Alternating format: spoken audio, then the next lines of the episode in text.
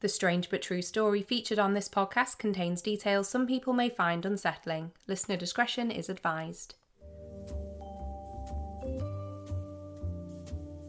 I'm Chyaz Samuel, and things are about to get weird.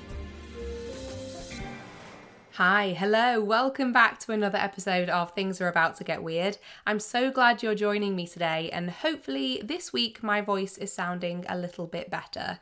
I'm still recovering from COVID, but I think I sound a bit less awful than I did in episode 11, so that's a silver lining at least after the heaviness and really tragic nature of last week's episode, which was all about the Angel of the Meadow murder, I've decided to take things in a bit of a different direction this time. When I first started this podcast, I mentioned that I love the kind of strange stories that once you hear them, you can't wait to retell them to someone else because they're just too bizarre to keep to yourself. And today's story is the most perfect example of a tale like that. I'm going to be telling you all about the brothers who came to be known as the Jim twins. Not only does this story have one of the highest numbers of twists and coincidences I've ever come across, it's also really quite heartwarming. In the very first episode of Things Are About to Get Weird, I mentioned that I truly believe that twins have a special connection. So when I came across this story, I was immediately hooked in. It is so fascinating. So without further ado, allow me to introduce you to James Edward Lewis and James Arthur Springer. Our story begins on August the 19th, 1939, in the US state of Ohio. A pair of identical twin baby boys, born slightly prematurely to their 35 year old single mother, are put up for adoption immediately after their birth. Very little is known about the twins' birth mother, other than that she was an immigrant and unmarried, and given that this was 1939, I'm sure this was a very, very difficult situation for her to be in. Just weeks later, two separate families step forward to raise and love one of the children each. Firstly, the Springer family, who were from a town called Piqua, Ohio. The second family were the Lewises, who resided in Lima, Ohio, which is a city in Allen County, just a 40 to 50 minute drive from Piqua. The twins were initially placed into what was then known as Knoop Children's Home in a town called Troy, Ohio, until being separated and placed with their adoptive parents. And their new families were completely unknown to one another. Although not completely shocking, as it is a very common name, both sets of parents decided to name their new baby son James, or Jim for short. In doing this, both the Lewises and the Springers had just made the first move in what would become one of the most astonishing, strange but true stories of all time, which would be 39 years in the making before finally coming to light. Now, both boys grew up with the knowledge that they were a twin. However, the details they were told by their respective parents did differ whilst Jim Lewis was told that he'd been separated from his twin brother when they were just a few weeks old. Jim Springer's mother had told him when he was a teenager that his twin had passed away at birth. This is the information that the Springers were told during the adoption process, which is odd as it was verifiably not true, and the family would have likely adopted both boys had they known the second twin was left behind in the children's home but whilst his childhood and the first part of his adult life would be spent believing that he was the only surviving twin, Jim Springer's world would change forever in 1977. After the thoughts had continued to play on his mind for years, Jim Lewis decided that he wanted to find out what had happened to the twin brother he'd never known. With very little information to go on, he approached an Ohio courthouse to see whether their records could be of any help to him. He was in luck, and before long he was holding in his hands the contact details of James Arthur Springer. After initially making contact via a telephone call, it actually took the twins around two years to finally meet in person. The details of why this delay happened aren't known, but I can only imagine it must have been a very strange thing for them to get their heads around, especially for Jim Springer, who had obviously believed his twin brother hadn't survived their birth. But on the 9th of February 1979, when the twins were 39 years of age, they finally met. Whilst they started off their meeting with a somewhat stiff handshake, they recall that they soon hugged and burst into laughter. I honestly can't imagine what an amazing feeling it must have been for them both.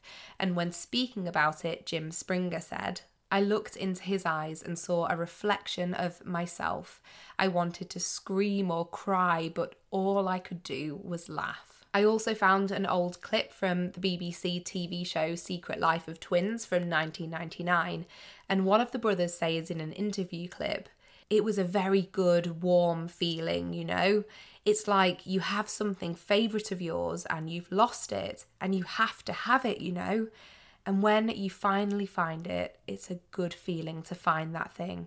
Well, that's what it was with Jim. Words can't really say. He looked visibly moved, and it was a really beautiful moment. When they sat down together during that first meeting and began to share stories of their individual lives up until that point, it didn't take long for the Jims to realise that whilst they had been physically apart, their life journeys had been startlingly similar. It begins with their childhoods. Both twins had grown up with a brother, and both of their brothers were named Larry. Again, it's not an uncommon name, but to have two sets of brothers with the same names is starting to feel a little more statistically unlikely. As young boys, both families had a pet dog, and both of these dogs were called Toy. At school, the twins both enjoyed subjects like maths and woodworking, but really struggled with spelling. Individually, these things all seem like weird yet wonderful coincidences, but not all that entirely unbelievable. The name toy for a dog could have simply been a popular choice at the time, and when it comes to the school subjects, many children favour numeracy over literacy or vice versa. But as their conversation progressed, the Jims started to get a little freaked out by what they discovered next. Both men had been married to and subsequently divorced from women named Linda. They had both since remarried, and their second wives' names were both Betty. What's more, they'd both named their firstborn sons James, and you might be thinking, well, that's not so unusual. They were called James and they clearly named their sons after themselves. But they also gave their sons the same middle name, Allen, so both of their sons were named James Allen. But as wild as all of that is, it doesn't end there. Both Jims had undertaken law enforcement training, with Jim Lewis eventually becoming a security guard and Jim Springer becoming a deputy sheriff. They drove the same make of car, a Chevrolet, and they were both chain smokers who enjoyed a drink. Which brand of cigarettes and alcohol, you ask? Both the twins favoured Miller Lite beer and smoked the Salem brand of cigarettes. As adults, both men suffered from migraines and headaches which would start at the same time of day, and they shared a number of the same hobbies, including mechanical drawing and carpentry. They'd both also remained in the state of Ohio, living just 70 miles or around 112 kilometres away from each other, even as adults. But it wasn't only their day to day lives that held these uncanny similarities.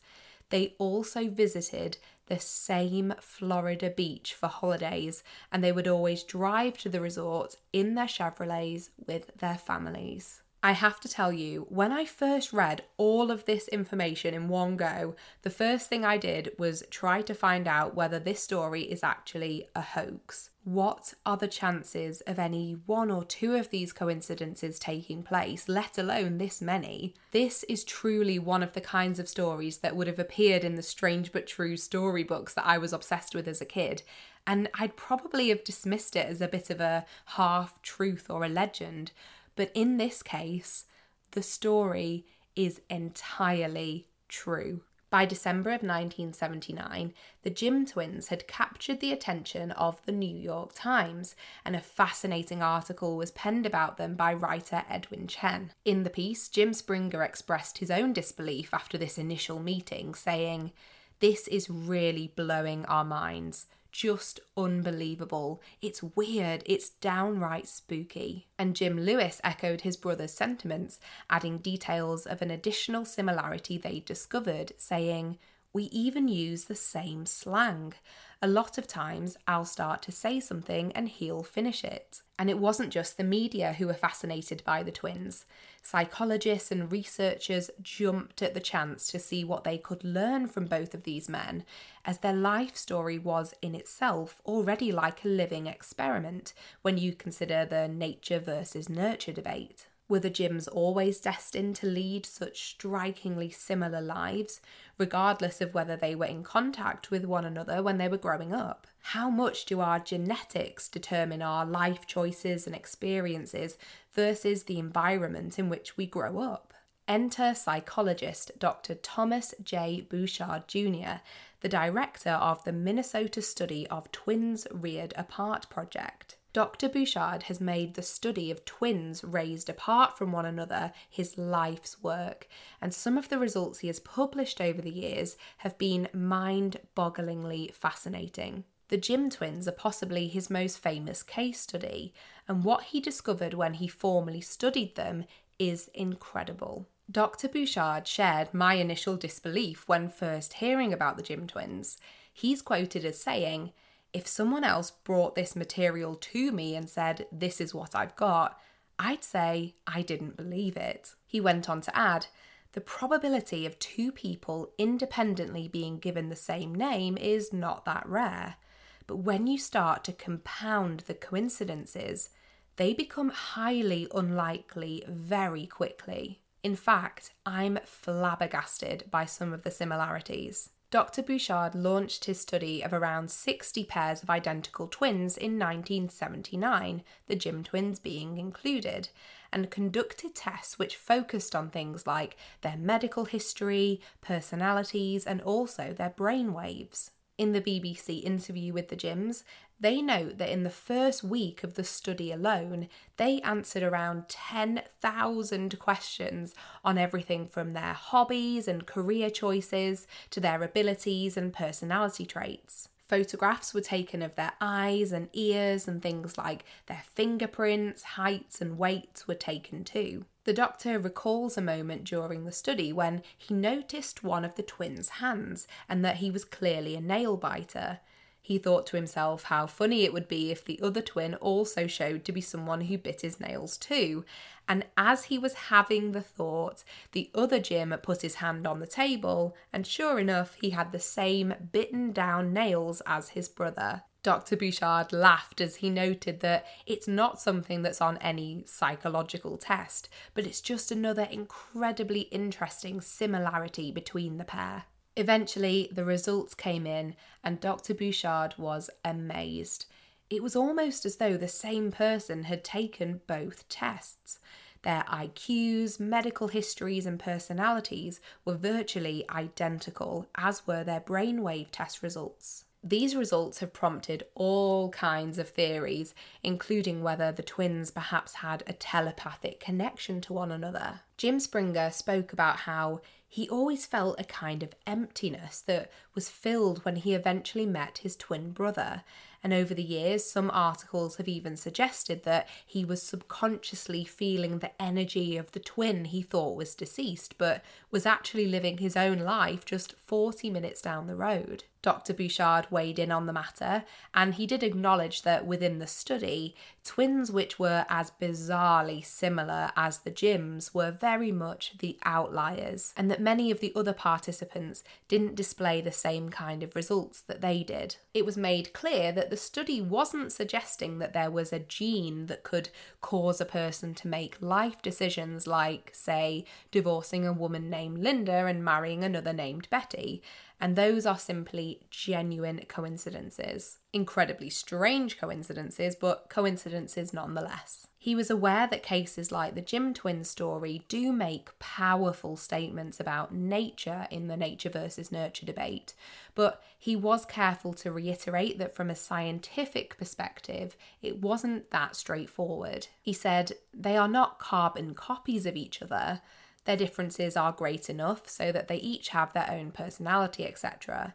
Two twins are like variations on a theme. Ultimately, what the study showed is that twins who were separated at a young age and grew up apart were just as alike, both physically and psychologically, as those who had been raised together in the same household. And one particularly interesting finding that came out of the study related to the Jim twins' headaches.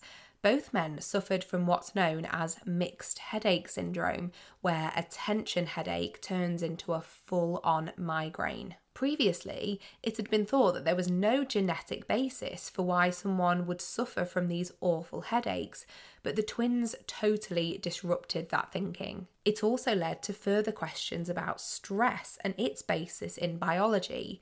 And don't forget, this was 1979 and a lot has changed since then, but it's amazing to think that these two brothers finding one another after 39 years apart led to scientific advancements way beyond just the study of twin behaviour and personality traits. One of my favourite aspects of this as a strange but true story is that you do have your elements which can be explained by science, like the headaches and traits like which academic subjects they preferred. But how do you explain the coincidences in all the names and the holiday destination and the choice of car or beer brand? It's that bit of magic that makes this story so intriguing and so brilliantly weird. And all of this is exactly what I was talking about when I said I really do believe twins have a special connection. I'm so thrilled that the Jims got chance to reconnect and share the second parts of their lives together. And by all accounts, it really filled a void in both of their lives and brought them both so much joy. There isn't a lot of information available on what they did post the BBC interview in roughly 1999 although I did find an obituary when looking up Jim Springer's name. He passed away peacefully on the 26th of August 2016 at the age of 77, and from the words written, you could tell that he was greatly loved by his family and friends. The obituary reads that he was preceded in death by his identical twin brother, Jim Lewis, whose memorial information I then found. He passed away the very same year, just a few months before his twin brother on the 24th of January. It seems that both men were so well liked and so well regarded, and I'm just so glad they were able to find one another again. So, whilst the Jim twins have one of the most beautifully strange stories in terms of the sheer number of coincidences and similarities between them, they're not the only twins raised apart from one another who have an amazing story to tell. Now, you all know I love a Guinness World Record, so let's meet the ladies who hold the record as the longest separated twins to have reunited Anne Hunt and Elizabeth Hamill. On the 28th of February 1936, in the town of Aldershot in Hampshire, England, which is around 31 miles or 50 kilometres southwest of London, twin baby girls Patricia Susan Lamb and Elizabeth Ann Lamb were born to their mother Alice. Like the Jim twins' birth mother, Alice was unmarried, and though she worked as a domestic cook, she knew she could not afford to raise both of her daughters alone. Now, Elizabeth suffered from curvature of the spine, and Alice believed that this would make it difficult for her to be adopted,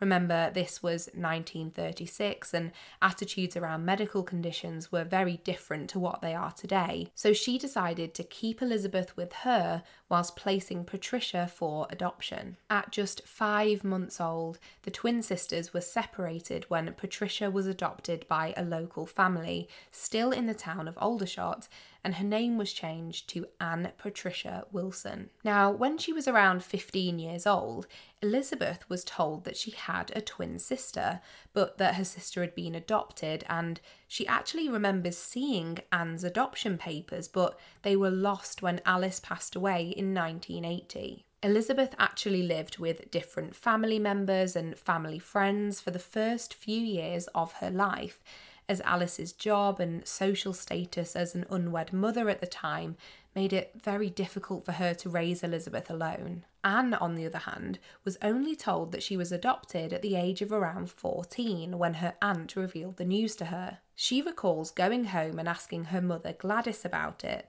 but remembers that she instinctively used an unusual word, saying, were we adopted, Mum? Anne says she doesn't know why she used the word we and doesn't believe her mum had any idea that she'd originally been a twin.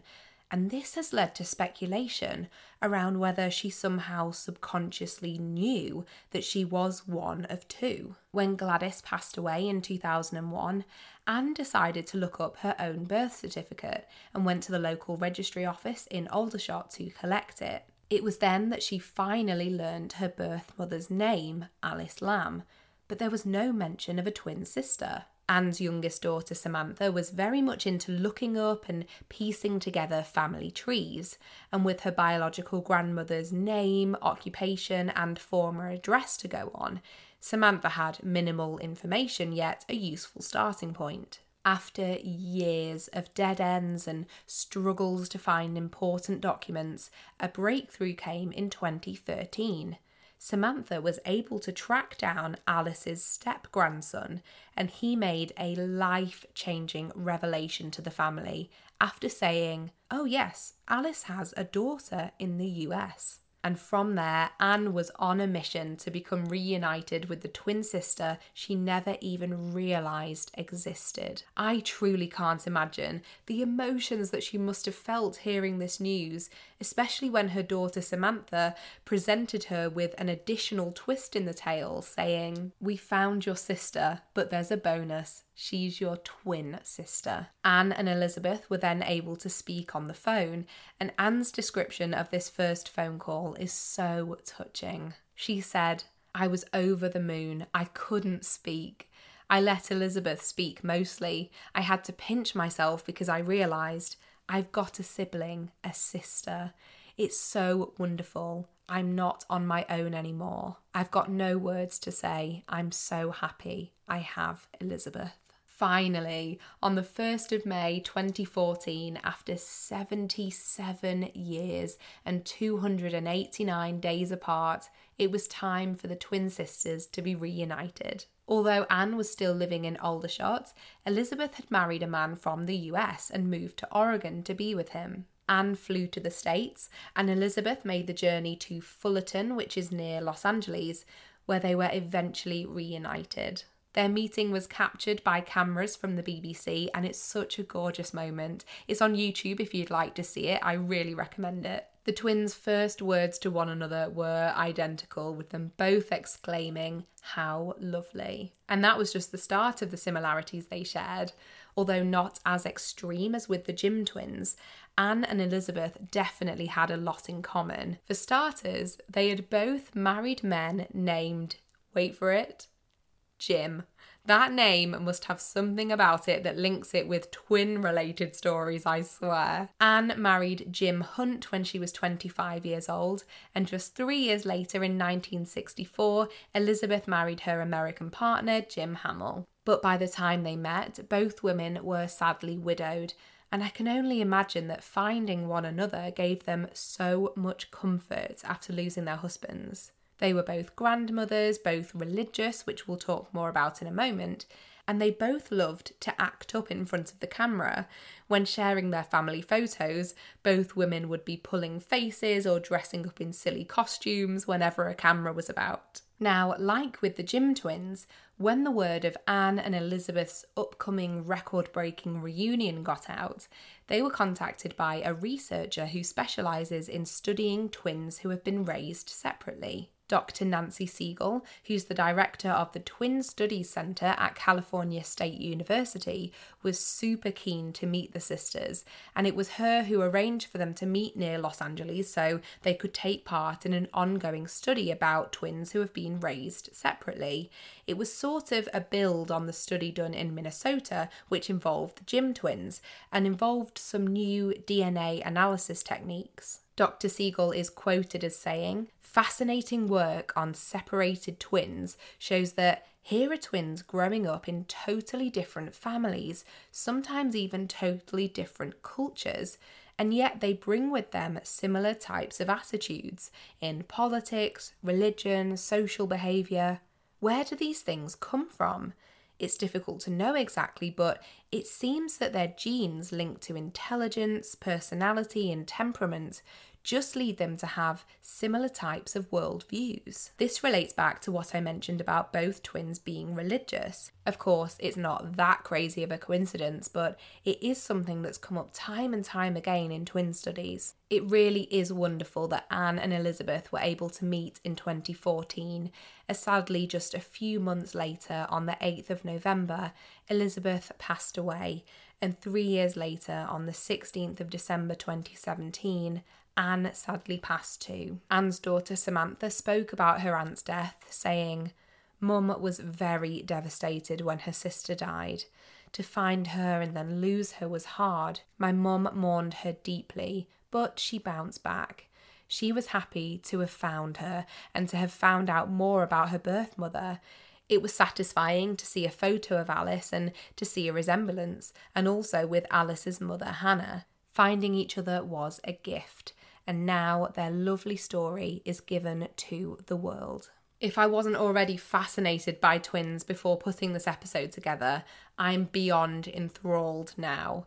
To me personally, there are just too many things that just can't be reasonably explained in these stories for me to put them solely down to science. I mean, the Jim twins story speaks for itself, but the little details in Anne and Elizabeth's story, like Anne automatically saying we instead of I when questioning her mum about her adoption, is just so odd in the best way, of course. Could there be some kind of deep hidden consciousness that meant Anne knew she'd shared a womb with her sister and was missing her twin without even knowing she existed. It's not something that would show up in a scientific study, but it's something that will continue to play on my mind. I'm just so happy that both sets of twins I've mentioned today were able to reunite and hopefully find those missing puzzle pieces in their lives. I'm so glad I was able to bring you a more positive topic today.